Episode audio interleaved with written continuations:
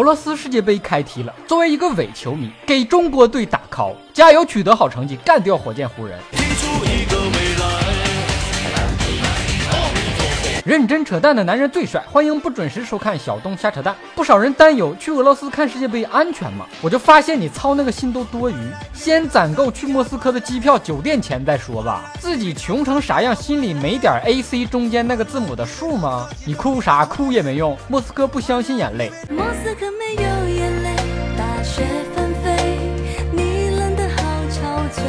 中国人参与世界杯的方式总是那么的与众不同。莫斯科去了十万中国球迷，还去了十万只小龙虾，龙虾数量严重不足啊，只能一人一只小龙虾，干撸一箱啤酒。一人我饮酒醉，醉把那佳人成双对。中国是大国，没中国人参与的世界杯算什么世界杯？连 A 罩杯都算不上。不光中国人，中国产的足球也去俄罗斯了。就像白岩松所说的，俄罗斯世界杯。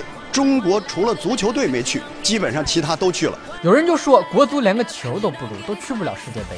其实也不能这么说，中国队估计也有去的，就是得买票才让进。球迷们陆陆续续的从世界各地赶往莫斯科，国外一七十岁老大爷开着一辆八十二岁的老拖拉机去看世界杯。希望老爷子能赶上世界杯的闭幕式。这拖拉机长得还真有点瘆人，离老远一看还以为是棺材在移动。以上部分内容纯属瞎扯淡，本节目音频版由喜马拉雅 FM 独家播出。好看的小哥哥小姐姐们，点赞、关注、转发、评论、订阅，给来个全套呗！更多好玩内容尽在微信公号“小东瞎扯淡”，咱们下期接着扯。